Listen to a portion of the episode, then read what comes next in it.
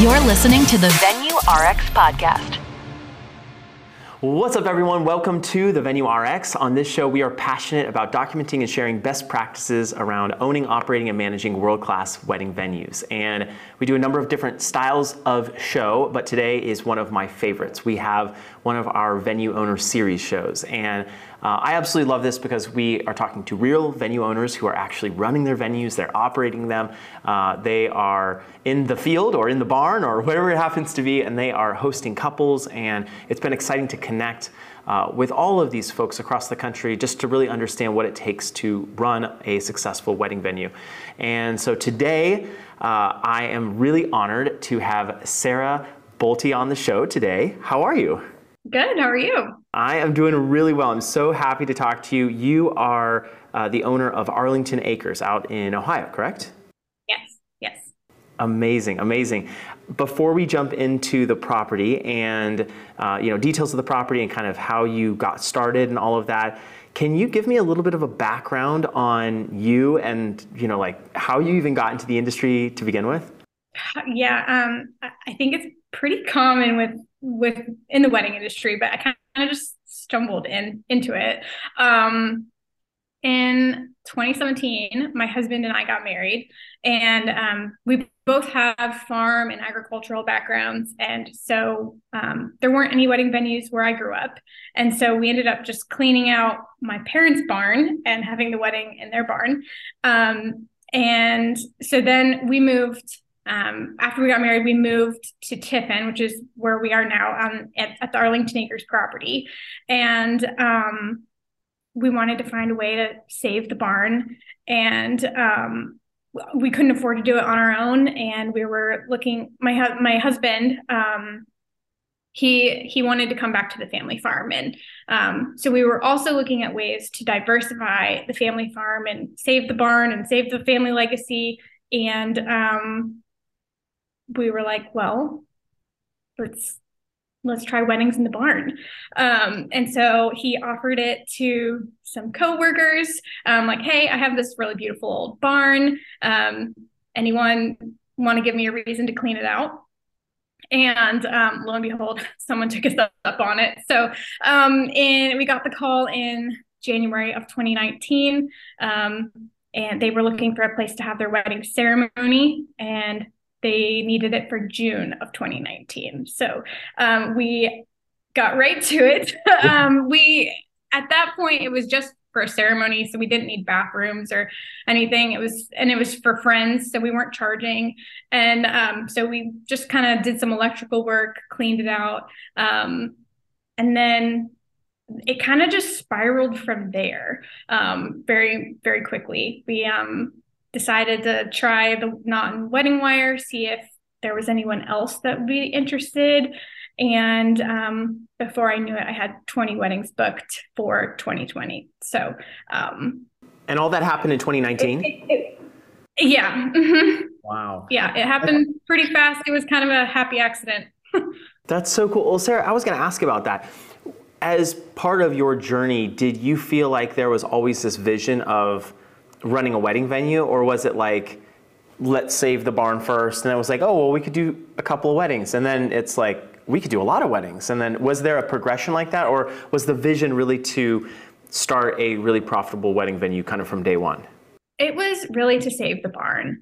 Um, it, the the barn itself is so cool. It was built in the 1880s um, by a gentleman named Arlington Dunn, which is why we're called Arlington Acres. Um, and oh, you know, we lived here for a couple years before we did anything and um, we weren't raising cattle anymore. Um, we used the barn for some pumpkin storage because we're also a pumpkin farm.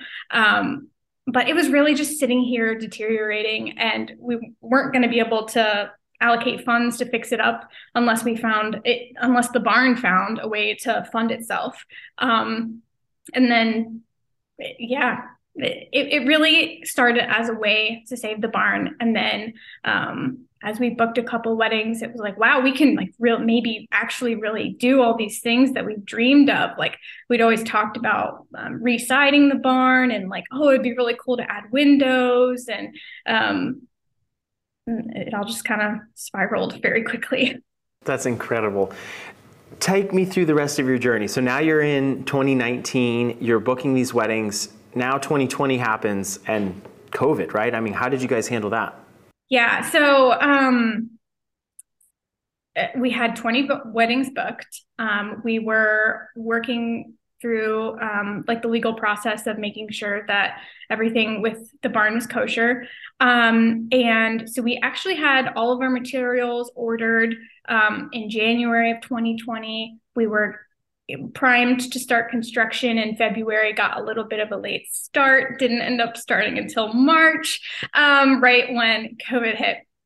Um, so, I mean, I probably should have been more nervous about it than I I was, but I was I think pretty naive about everything. But um,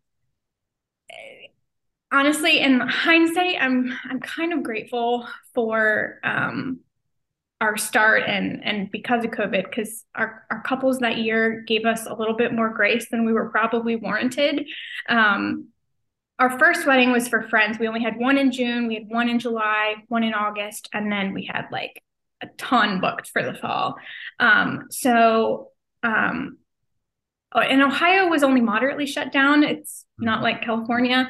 Um, so we were fully shut down for um, maybe, I think, maybe two months, um, a, a full two months. And then it was like a slow reopening of there's restrictions on guest count and restrictions on like how far the tables were apart and different things so um we we ended up being under construction most of 2020 um so our couples were absolutely amazing dealing with um being behind on construction um but i think they were just so thankful that they could still have their wedding um that it, it all kind of for the most part worked out. Um, and we only i think we only lost or rescheduled five weddings. So wow. um, it was it was pretty amazing. And then it, it I actually heard another um, venue owner talk about this on one of your other podcasts, but um, because we were new, it we didn't have a ton of weddings booked in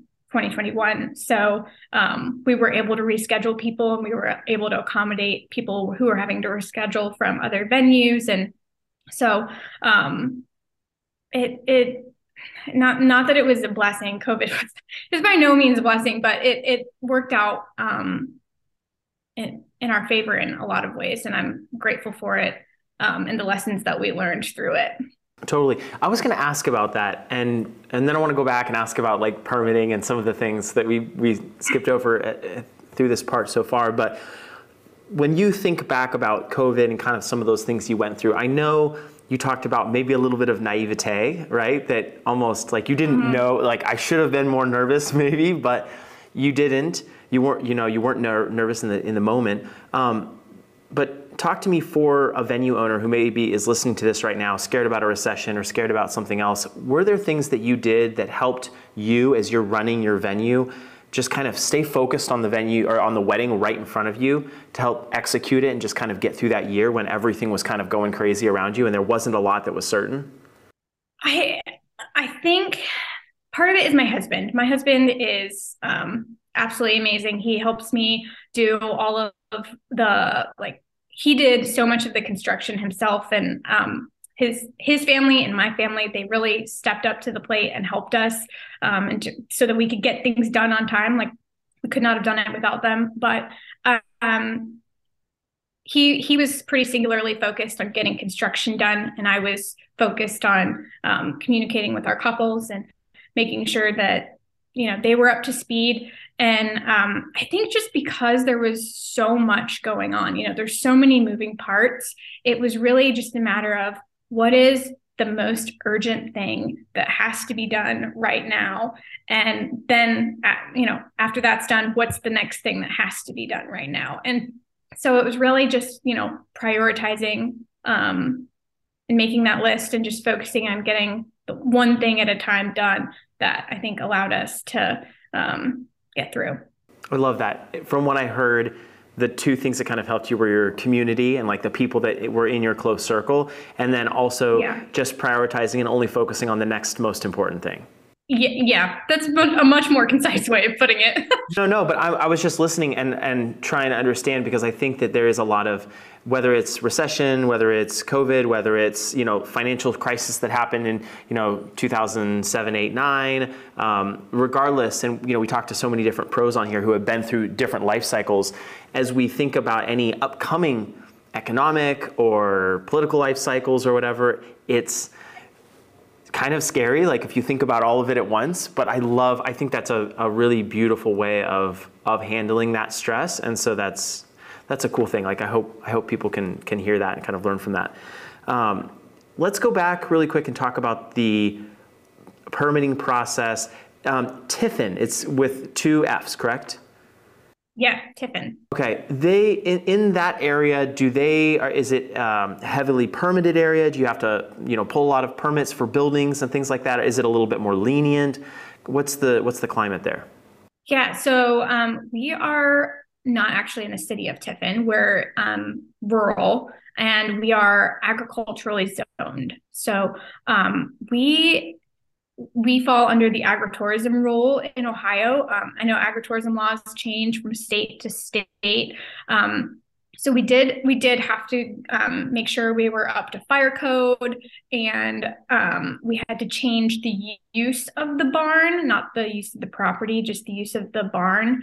Um, but other than that, we did have to go to our, our township and get a letter like certifying that we were agritourism. But um, we didn't have to work through some of like the commercial permitting process that um, like venues in like the big city or like a new build would have to go through. Um, so it, it was a little bit different. And I know agritourism changes from state to state, but um, yeah, it, it, it does vary a lot. I was going to ask what made you qualify for agritourism? Like for anyone listening who's not familiar with that term, what what does that all entail? So, um, agritourism here in Ohio, and again, it changes from state to state. Not every state has a law about this, but in Ohio, if you are, um, and I, I can't remember the exact specifics, but I'm pretty sure if you are on an agriculturally zoned property over, I think, 10 acres, that is actively farming and engaging in an agricultural enterprise. Um, we actually sit on 120 acres. We grow corn, soybeans, wheat, pumpkins, um, and we use the barn for agricultural purposes when it's not being used for weddings. So um, we do store pumpkins and different equipment in there. Um, so because of that, um, we are still considered an, an agricultural use, and um, it the the law itself provides us certain protections and allows us to get insurance whereas you know otherwise insurance companies wouldn't touch a farm um, let alone a farm that's having an event with alcohol um, just because you know the liability there is just so huge. Um, so we have to we have to have signage and and different things to um, to to show the law. Um, we actually have a sign that like references the Ohio Revised Code and different things, um, talking about liability that we have to have displayed at all times. But um, it's really helped a lot of um, like pumpkin farms and wedding venues here in Ohio in um, ways that otherwise they probably wouldn't be able to be open. I love that. That is that's really cool because it's I see it as a second stream of income, right? For mm-hmm. for the farm. Like you said, saving the barn was kind of that initial push. Do you how do you have any involvement in kind of the farming side of the property?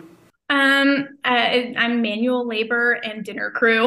um, so I'll, yeah, I, I I'll bring dinner to the fields for my husband, or I'll pick pumpkins. But on the day to day, that's not really my area of expertise. Um, but but going back to what you said, like the agritourism law, like it really allows um, farmers to div- diversify their income. Um, the, the wedding industry is hard. Every industry is hard. Uh, farming is a hard one to be in, and um, you know you're always looking to diversify so you can continue that family legacy. Totally. Okay, so I have another question about agrotourism for you and, and your farm there, um, and then how that kind of goes along with the weddings. Because I think I was actually born in Texas, you know, Yeah. we had a, a small farm, I think more of a ranch actually. We had, you know, horses, goats, chickens, all, all the animals.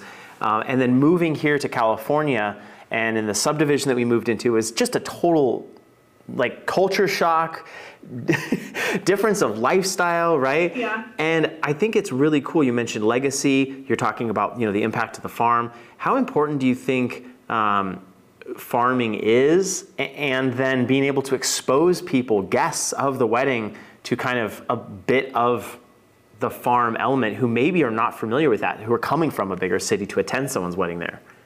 Yeah, so I it's one of my favorite things about having weddings at the barn. Um, we, you know, we're out and about talking to guests um, throughout the evening, and a lot of times people will kind of corner my husband or I and start asking us questions about the barn or the farm because um, I mean the barn does have like really beautiful hand um, hewn beams, and um, then we get asked all the time about the farm and the operation and the family and um, it it's been so much fun because um, you, you, briefly mentioned that there is such a disconnect today between consumers um, knowing where their food comes from and um, having a relationship with a farmer you know uh, historically so many people grew up on farms but today that's that's changed. Most people don't know where their food comes from. So being able to bring people on the farm and um, show them like you know we're normal people just like them and um, kind of give them a taste of of what we do is just really special and fun. And it's honestly uh, one of my favorite parts of being able to bring people on property.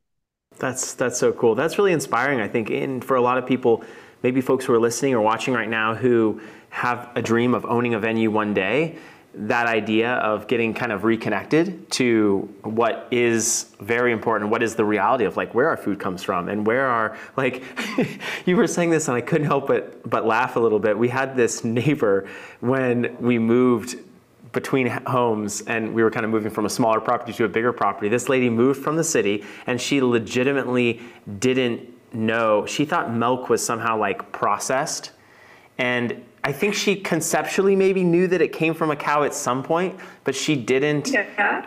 really connect the dots. And so we milked our cows and goats, and we gave her some milk one day, and she was like, "Like, what is this? Like, this did this come from the store?" And we're like, "No, it comes from a cow." And she's like, "No!" Like, she was actually like in shock that that how did this happen? Like, I thought it was some sort of scientific process. It was like, "Oh no," but um, that's yeah, everyone has their own realm of expertise, right? Very true. Very true. Um, okay, so so you're through the permitting process, doing construction. Can you tell me from the time that you, maybe early 2019, when you started wanting to do the construction, when you wanted mm-hmm. to, um, you know, refinish the barn and make it more uh, available for weddings and events, how long did that process take you? From when it was there to like where you are now? Are you are you kind of more or less done with construction, or are there still projects you're working on? So funny story. um, I I would say we weren't done with the first phase of construction until um, end of April 2021, um, and and that's just because um, after wedding season, our wedding season is from May to October, just because um, the weather here in Ohio, we don't have heat in the main part of the barn, so um, we're, we are seasonal. And um, so then during the winter, we kind of worked on finishing up some of the the projects that didn't get finished during that first 2020 wedding season. So I, you know, I I wouldn't say we were done with construction until that spring of 2021. Um, but then last last January, so January of 2022, um, my sister got engaged and she was like, I want to get married at the barn and invite, you know, 350 people. And our capacity at the time was for 180. And uh, so we had plans for expansion. Um, and we, but it had been like the three to five year plan. We were like, we are so done with construction. Like, we need a break. Um, and then my sister gets engaged, and um, she got engaged in end of January of 2022 decided to get married in August of 2022. And um, So we spent the remainder, uh, the, the time, the time between January and August, um, working our, our, tails off to get uh, the expansion done for my sister. So we got it done just in time.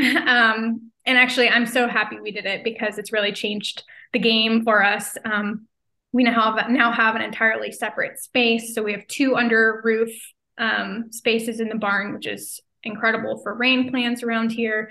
Um, and then uh, it increased our capacity to 250, which is um, pretty important around here just because there are a lot of weddings in Northwest Ohio are generally 250 to 300 people. So um, it helps uh, us compete a little bit better in the marketplace. Hmm.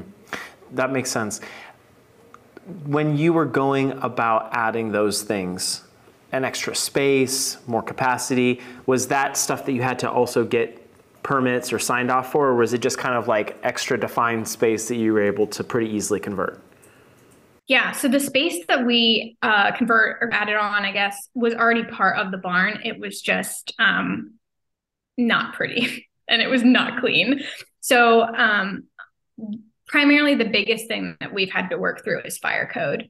Hmm. And we did end up having to put in fire suppression. So we're probably like the safest, um, you know, 100 plus year old barn you'll ever be in because we do have fire suppression. So that's amazing. And I've heard those systems are pretty expensive and maybe complex to put in. Is that correct? Uh, they're very expensive. We actually, um, we found a company out of Washington. So we had initially been told that we had to put in a sprinkler system and they wanted to basically put in like a silo so that we'd have water pressure and because we're not on city water and um, it was going to be a quarter million plus just to put in the sprinkler system and um, my husband ended up finding this company out of washington it's what they they are basically giant fire extinguishers. They're about the size of like a propane tank that you'd put on a grill. And um, they're like custom color powder coated to match the ceiling of the barn and they they hang and it's like a one-time use powder dry powder system. Um, and our our fire chief approved it but since then we've actually been able to help other venues that have had to do the same thing because it's substantially cheaper than a water system. Um, and it, it meets fire code at least here in ohio so um, yeah that, that's incredible that is i think you're gonna be a lot of people are probably going to be like wait what is that like we're gonna have to make sure we put your links at the end of the show so people can uh, yeah. message you about that okay let's shift gears a little bit let's talk operations marketing sales kind of like what you're what you're doing now um, we talked about the website just kind of uh, very briefly before we got on here. You built the website yourself, correct? Yeah, I did. That is incredible, and it's it's a beautiful website. You know, we'll have uh, links to all that in the description. Uh, and all the show notes and all of that. But I was wondering, was there anyone as you were creating the website or even creating some of the um, documents you use, contracts, things like that, was there anyone in the wedding and events industry who kind of inspired you or was a little bit of a guiding light for you as far as figuring out some of these things when you hadn't done it before? Yeah. So um, initially, when we like our very first year, I, um, you know, I I followed everyone that had a barn that I'd ever seen on social media. Um, and actually, as we were working through some of the fire suppression things, um, I reached out to a bunch of them. And um, so I, I, would say I kind of found a couple mentors here locally in Ohio um, and so they kind of helped me. But then I also in 2021, I did, I went through Kristen Binford's venue accelerator. And I will say that since I did that, it, um, it, it helped substantially. So that's so cool. I love hearing that. Um, we're gonna have to clip this up and send it to her because I know um, she's she's a dear friend, and it's it's always cool to hear when people have gone through her program or any of the other people you know that we've we've had on the show. But that's that's really yeah. cool. I love that. Talk me through your operations and your marketing. Let's start with marketing first. I know you said initially you looked at Wedding Wire and the Knot, and you know you said before you knew it you had 20 uh, weddings booked did you start with them? Are you still using them? What's your take on using them as a marketing source? Yeah. So, um, again, I, I do think I was really, really naive when we first started in terms of marketing. Um, we just, I, I didn't even realize you had to pay for the knot when we first started. I just kind of reached out to them and I got a call and then they're like, oh, it's this much a month. And I was like, oh, um, let me talk to my my husband. Um, and it was really when we signed that contract with the knot that we were like, I guess we're really doing this um, because they do make you sign that your contract um, from the get go. And so we were like, well, I guess we're, you know, we really need to book some weddings now. Um, and so most of our leads that first year um, came from the knot. We were not on Wedding Wire at the time. Um, we also had Facebook and Instagram, but we weren't really utilizing them well at all at the beginning. Um, and then since then, we have free listings on everything that'll give me a free listing. But um, we do do some Facebook ads and Google ads. We're on um, Wedding Wire as well. Um, I have mixed feelings on the Knot and Wedding Wire now that um, we're a couple years into it, but um, I'm not quite ready to pull the plug. I know there's a lot of chatter in the industry on um, whether or not they're worthwhile, but um, for us at the beginning, they absolutely were. And um, now that we're more established, I do see more coming from Google. Um, but again, I'm not quite ready to pull the plug yet. Totally. I was going to ask, what do you feel? Have you seen where your leads come from shift from when you first started your venue to now where you're a couple years in? Yeah, so our website at the beginning was so bad. um, I was so proud of it, but um, it's really come such a long way.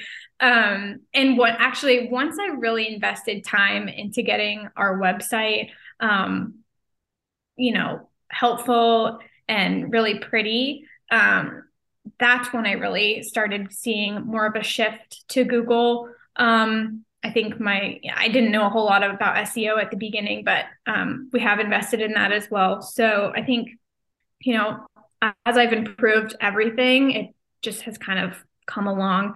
Um, and and word of mouth has helped too. Now we're starting to hear a lot of like, oh, I was at a wedding here, or oh, I was, you know, my friend's getting married here, and she said you should check it out. So I'm getting a lot more client referrals than I ever had before. Um, but it's definitely shifted. That's cool to hear. And I think, I don't know, one of the things that has been part of our experience running the venues that we, that we run here in California has been, you know, we started a lot of them on Wedding Wire and the Knot just because they were brand new projects, most of them. And then mm-hmm. as the projects have matured now and we're a couple years in, it just has made sense now that the leads have started to diversify and go on, you know, yeah. we've seen them come from different platforms now. Certainly Google is extremely helpful and, you know, quite a few of our leads come from Google, organic search, things like that, social media for sure. What about social media? Are you using social media to promote your venue? Yes. Um, we are on Facebook, we're on Instagram, we're on TikTok um, and Pinterest. Um, I, I've been trying Reels and TikTok. Um, I don't know that I'm seeing a whole lot of, of uh, inquiries coming out of it, but you know, I think sometimes it takes a while, right? Like it could be, you know, someone that's not even engaged yet is seeing the reel or the TikTok, and you know, maybe they'll remember it in a year. Um, I don't see any harm in doing it it's kind of fun. It's a nice creative outlet. Do you see any similarities between farming and what you do there on the family farm and what you're doing with venues and kind of how maybe it just takes a little bit of time investing into the marketing before you actually reap the benefits of it?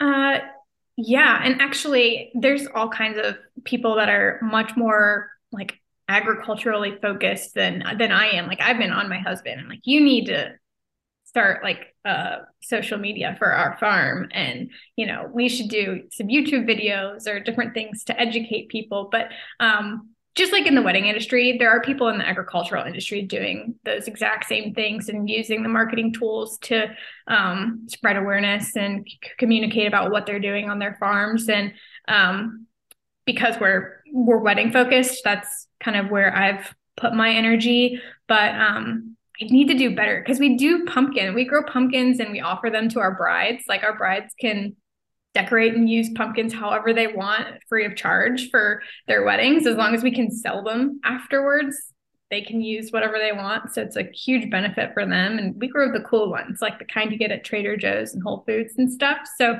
um, i need to spend a little bit more time in our arlington acres space talking about the farm. It's not something i've been great at but um, i need to do more of that.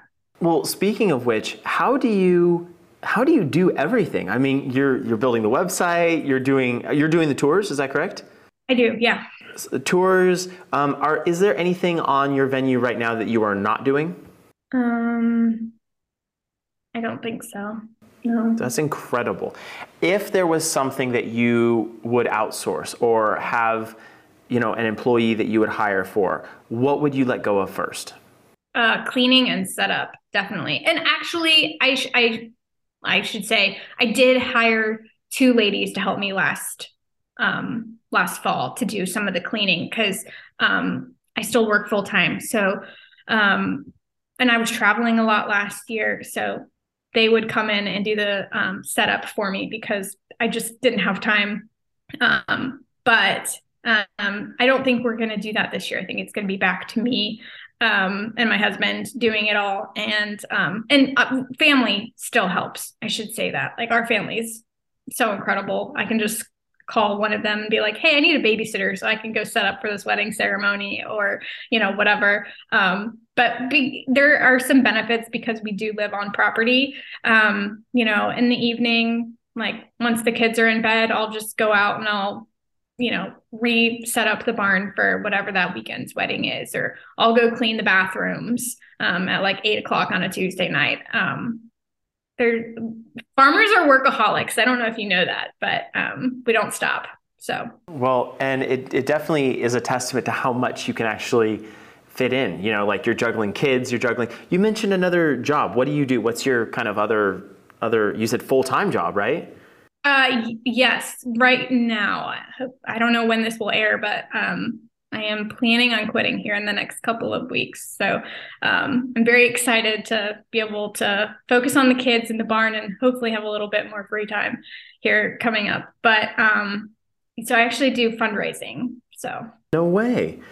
That yeah. that is awesome. A little different. Yeah. Have you seen any any similarity in what you did with fundraising to what you're doing now? Like, have there been any skills that you've kind of cross applied from from that industry and that world to what you're doing now?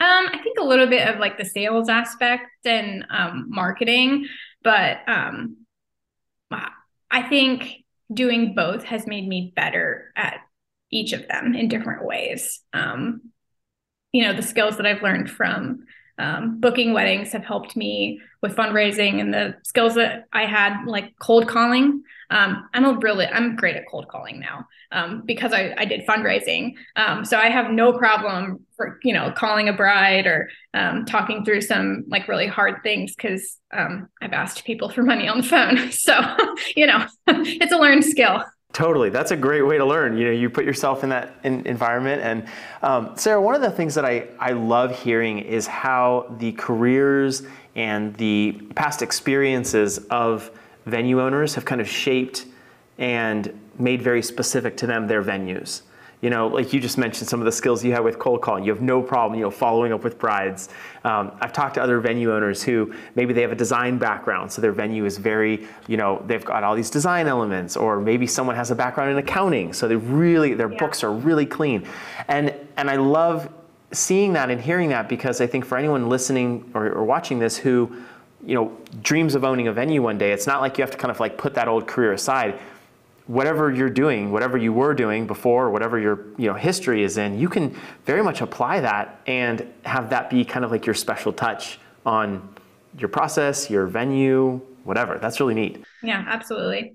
Talk to me about your packages there. Let's get it into operations a little bit more. So, what do people get when they book at Arlington Acres?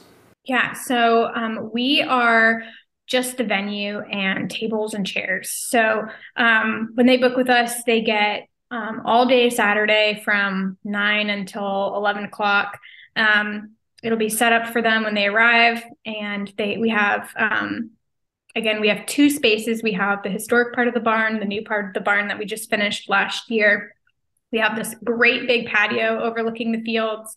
And then we have um, this really beautiful lawn with the silo next to the barn. So they can use all four of the spaces. It's, all inclusive, we we're not really into add-ons or charging for use of different spaces. It's just as much work to have them in, you know, one part of the barn as the other. So um, yeah, we have it all set up for them. I like that. Very, you know, simple, straightforward, transparent pricing. I think I think couples nowadays really are looking for that, regardless of where you're at in the country. Yeah is that common? Is like a blank canvas or more of a, I hate the word DIY, but like, or the phrase DIY, but like, is the blank canvas model that you're going off of pretty common in kind of the Tiffin area and, and just Ohio in general from your knowledge? Or is it more all inclusive, people doing catering, bar, all of those things? I think it's a good mix. I will say, I, you know, I think people, the first thing that gets added is bar. Um, and so it's, you know, blank canvas plus bar. And, you know, maybe we'll move toward that model here in the future too. But um, there's a really good mix throughout Ohio of, of types of venues. Do you, you mentioned that you might add on a bar. From your understanding so far, is that a complicated process to add, add that on and to be able to do the bar at your venue? Uh, I'm not sure. I honestly have not really looked into it. I just, we do require like licensed insured bartenders and um, i found that our couples find that to be kind of cumbersome and challenging so i think the only reason i would add on a bar is really to make that process easier for them um, just because I, I really do pride ourselves in making it easy for the couples. And um, again that that seems to be kind of a, a pinch point. And so I, i'm kind of working through how to make that easier for them. But i don't know that i want to get a liquor license. So um, we'll see. Very cool.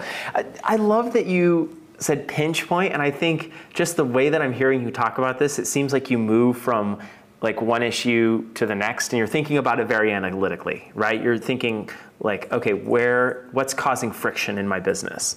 What is the point that if i reduce friction it'll be easier for people to book? Or and i and i think that's such an amazing way of thinking about venue ownership because it can be very easy to get overwhelming but if you just kind of almost like you did through covid right? Like just look at the next most important thing. Where's the most next most frictiony point, right? Mm-hmm. And get rid of that, you're gonna you're gonna do well. You're gonna continue to do well.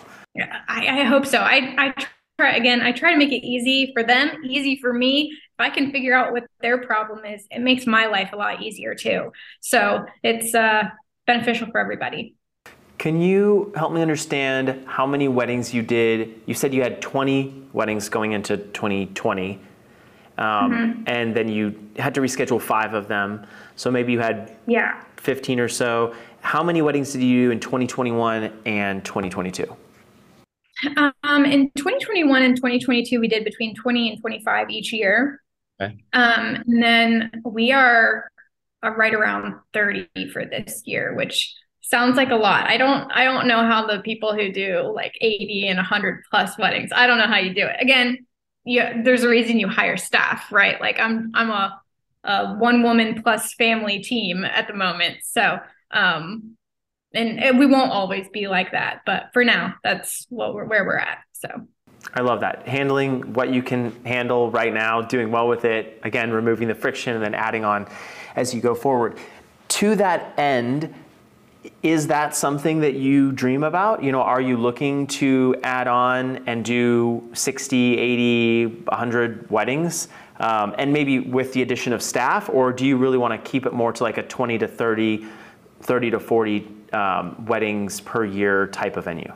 I want to do what we can do well. So if I find that, you know, 30 weddings this year is just way too much and I need to cut it back down to the 2025 range, then we absolutely will because we really want to serve our couples and do the best for them. Um, and, you know, you also hear about burnout a lot in the industry. And, you know, I don't want to burn out either because I love doing weddings and I love um, being with our couples and celebrating with them every weekend. But um, I do it can see maybe in the next couple years hiring some staff to help just because um, we have little kids right now so we're kind of stuck on property as it is where it's not like we're going a lot of places but as they get older like you know i still want to be able to take our girls to the zoo or you know do fun things. So um, i do see us hiring staff in the future but right now um, we purposely have kind of kept the business lean just because um, we really want to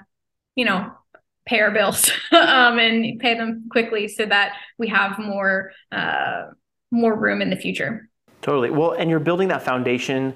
You're building your reputation. You're building up the reviews, all of that stuff, and you're getting your your system. And I gotta say, I think there's a difference in the skills that it takes to run a venue at 50, 60, 70, 80 weddings per year plus because you shift from like you're doing executing everything yourself where it just takes you being having kind of the grit and determination to either do it or figure it out to now managing people communication delegation you know what to hand off what to not how like management of people. Do you need to hire a manager because you don't love managing people or are you a great manager and you can hire a couple people right? So it's like there's a lot more and the, the roles and responsibilities and the, the skills that it takes really do change once you start adding on a team. So absolutely. that that makes sense that you're doing it first doing what you can do well. I really like that. That's that's really cool. Well i've saved the uh, an interesting question for last. How did you think about pricing when you were thinking about your venue in the beginning and then has your viewpoint on pricing and how you charge for venue use changed over the years that you've owned the venue? Uh, quite drastically, quite drastically. Um, so when we first started, we had just recently gotten married ourselves, and um, we we since we had our own wedding on my family farm, we didn't pay for a venue, so we really had no idea what to charge. So um, we kind of looked around at what local venues were charging, and they were only charging like $800 or $1,000 for like a blank canvas venue. You know, I'm looking at like the park and uh, different things. And um, so we started at 1500 um, for the weekend. Oh, um, I think that's why I think that's why we booked so many so quickly. That's um, amazing. But um, yeah. So then we kind of just slowly inched our pricing up that first year as we were doing more construction. And um, then it was really when I went through the venue accelerator that uh, gave me the confidence to um, price more where the market was at. It, it helped me identify more of what our real market was, you know, not comparing just the park down the street, but, you know, looking at you know, venues an hour, hour two away from us that um, couples are looking at. You know, I when we initially started, I really thought our market was just Tiffin, and what I found is we're a great middle ground for um, people from all over. So we've had couples from Detroit, um, like you know, the groom was from Detroit and the bride was from Youngstown, which is like three hours east of us, and um, we're the middle ground for them. So um, I, I, found that we're kind of a destination a little bit, um, just because we're a good middle ground for people, and then because we're um, we're just a little bit more affordable than weddings, wedding venues in like the city. So people are willing to drive an hour, hour and a half out here to have a wedding just to save a little bit of money. Um, so that just that knowledge that that market knowledge was just something i didn't have at the beginning and i should have done a better job at. Again i was really naive. I've learned so much in the past couple years. Um, so um, again my thoughts on pricing have changed pretty drastically. We're now considered the expensive venue in tiffin So, and what does that mean? Because where, if you had a starting point of 1500 for the weekend, where where are you at now? Just to kind of give some some contrast to that, maybe even some hope for someone who's, you know, needs that little push over the edge to maybe raise their prices as well. Yeah. So, I mean, we're still, I'm sure, cheap compared to California, but um, we're right about five thousand dollars for a Saturday. Very cool. But that's a big jump. Going from 1500 for wh- what, 2 days? Was it like a for the weekend was it like We like were giving them the whole weekend. We Friday, gave them Saturday. like Friday evening to Sunday. And now it's 5000 just for Saturday. And then we book on Fridays and Sundays as well. How many price adjustments did you have in the past 2 years? Um two or three, Okay. maybe four.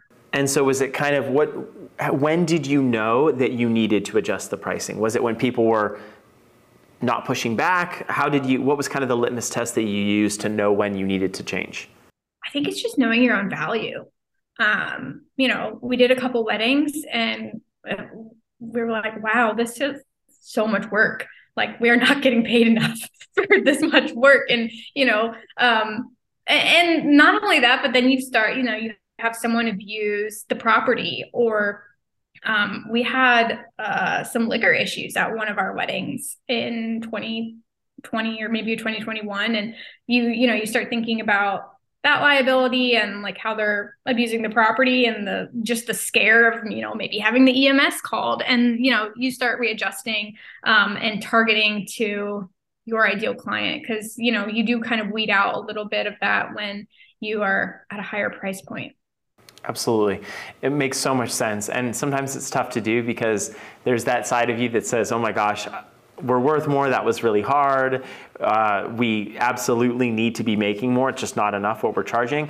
But then there's the side that's also like, but, you know, and you have that other little, you know, voice on your shoulder or whatever that's saying, you know, but, oh, that, that sounds so much more expensive. What was the biggest price jump that you made? Uh, I think in 2021, it was probably when I was going through the venue accelerator. I don't remember exactly. I think I raised it maybe 1500. Got it. Oh, that's a big jump. I think when I, yeah, it was, a, it was a big jump. Cool. Awesome. Well, Sarah, it has been an absolute pleasure to talk with you, to get to know Arlington Acres a little bit more. And um, I want to ask a question that actually I've forgotten the last couple episodes to ask, I, which I can't, I can't believe. But I want to know what's your favorite part about running your venue, and then what's your least favorite part about running your venue? And let's start with the least favorite, so that we can end on a high note. For me, it's, I think it stems back to because we live on property. Um, we get random people just show up like while we're, you know, eating dinner and they'll like come up to the house and be like, Hey, um, is this where the, the wedding is this weekend? Um, but, and you know, they just, Oh no. they think they can just, you know, come say hello, um, you know, on a Tuesday night when we're eating dinner. Um, so it's just the random people showing up. And, you know, we're a small town. So, you know, they're all, it's generally like grandma and grandpa's just scoping it out because they want to know where they're going. But, um, you know, we do try to compartmentalize a little bit and, you know, take our time when we can. And, um, so I wish we could put a gate up or something, but we can't because it's farm equipment. So, anyways, um, it's it's not a big problem. It's not a terrible problem, but Totally. Well, it makes sense. And even with some of the properties that we manage here, we it is funny, you know, you'll have people that just decide to like pop by and see the venue and, you know, if Yeah. your if your sales person isn't there, you know, if you're not there personally, and then they're like, "Hey, we're here." They call the number, "Hey, we're here. We wanted to see the property." And it's like we're not there. Like, do you, did you set an appointment? Did we miss something? And then it's like, no, we just were in the area and we were swinging by. So definitely there's, and I mean, that'll happen. We have by appointment only. I mean, we do make it pretty clear that, Yeah. that that's how it is. But I can only imagine living on property. You don't have the, it's not like you're not there. You are there and they'll, they'll come, you know, they'll, they'll introduce yeah, you. I've been, you know, like, you know, you just answered the door like a normal person. Like if someone knocked at your door and, um, you know, you're in sweatpants and you just got out of the shower or something, and they're like, "Oh, we were here for a barn tour." And I'm like, uh. oh no. Oh man. So it is what it is, but Very cool. Well, what is the best part about owning a venue? I think I touched on it earlier, but um, we really just love sharing the history of the barn and the farm and um, sharing what we can about agriculture and our farm and what we do with people just because um, not everyone has the ability to meet their local farmer. And so we like being able to do that for people and um, sharing the beauty of the property with them. It's just really special. I said i had one last question and i want to ask you a bonus question about the farm a little okay. bit more. What yeah. do so you mentioned um, corn? You mentioned could you kind of list off again some of the things that you grow there at the farm, and then how do you distribute it? Like, is it do you sell it direct to different stores? Is there some distribution process? Could you give me a little bit of information about that?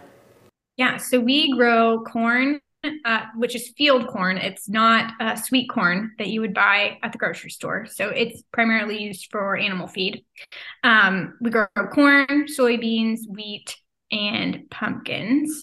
Um, so the corn and soybeans are primarily used for feed. And then um, wheat, we actually have a flour mill here um, within like a half an hour. So it'll go there. Um, and then we actually just have a roadside stand for our pumpkins. And um, we are, my husband actually generally sells most of our, like the corn, soybeans, and wheat directly to um, the mills. Um, so it'll go straight from the field to the mill. But some farmers have great big grain bins. And so they'll be able to store and then they can sell at different times of year when they can get better prices. But um, we're kind of a small farm, so um, we don't have that grain storage that other farms do. I was going to ask what what determines what you grow, like why soybeans, why corn, why some of those things. Was it price driven, or just like what's the what the land is capable of growing? How do you go through that process? Yeah, so here in Northwest Ohio, that most people grow corn and soybeans and wheat just because that's um, what grows well here. But within like about half an hour, 20 minutes, actually, just on the other side of the county, there's really, really great fertile soil for vegetables. So um, there is a fair bit of vegetable farming in near us, but the land that we have is not good for vegetables. So we don't we don't grow vegetables other than our pumpkins. Totally. So. You grow what you can, what the ground will give you. I love that. Yep. Yep. All right. Very cool. Sarah, thank you so much for coming on the show today. If someone wants to connect with you, they want to ask maybe about agrotourism or those uh, fire suppression systems that we talked about, where where's a good place to reach out to you? Uh, you can reach out to me on any of our social media, but I am best with email. Okay. And that's on our website and our social media as well. So. Totally. For anyone who's just on audio right now, could, do you mind saying that out so they can they can have that? Yeah, it's Arlington Acres OH at gmail.com. Awesome. Well, Sarah, thank you so much again for coming on the show. This was really, really fun, and uh, I'm excited for everyone to hear the show. It's it's going to be uh, definitely helpful for everyone, and, and I appreciate you taking the time today. Yeah, thanks for having me. Hey there, thanks so much for listening. If you are a return listener, could you do me a huge favor and consider rating and reviewing the show? We don't run ads, we're not really looking to do that, but we do want to grow the show. And so, my ask to you is you take a moment or two and rate the show wherever you're listening to it, whether that is Apple Music, Spotify, uh, even if you're on, you know, YouTube. I'd love to, I'd love to hear from you. Please shoot me a DM though on Instagram so that I can thank you personally, and I'd love to shout you out as well. I appreciate you more than you can imagine. All right, back to the show.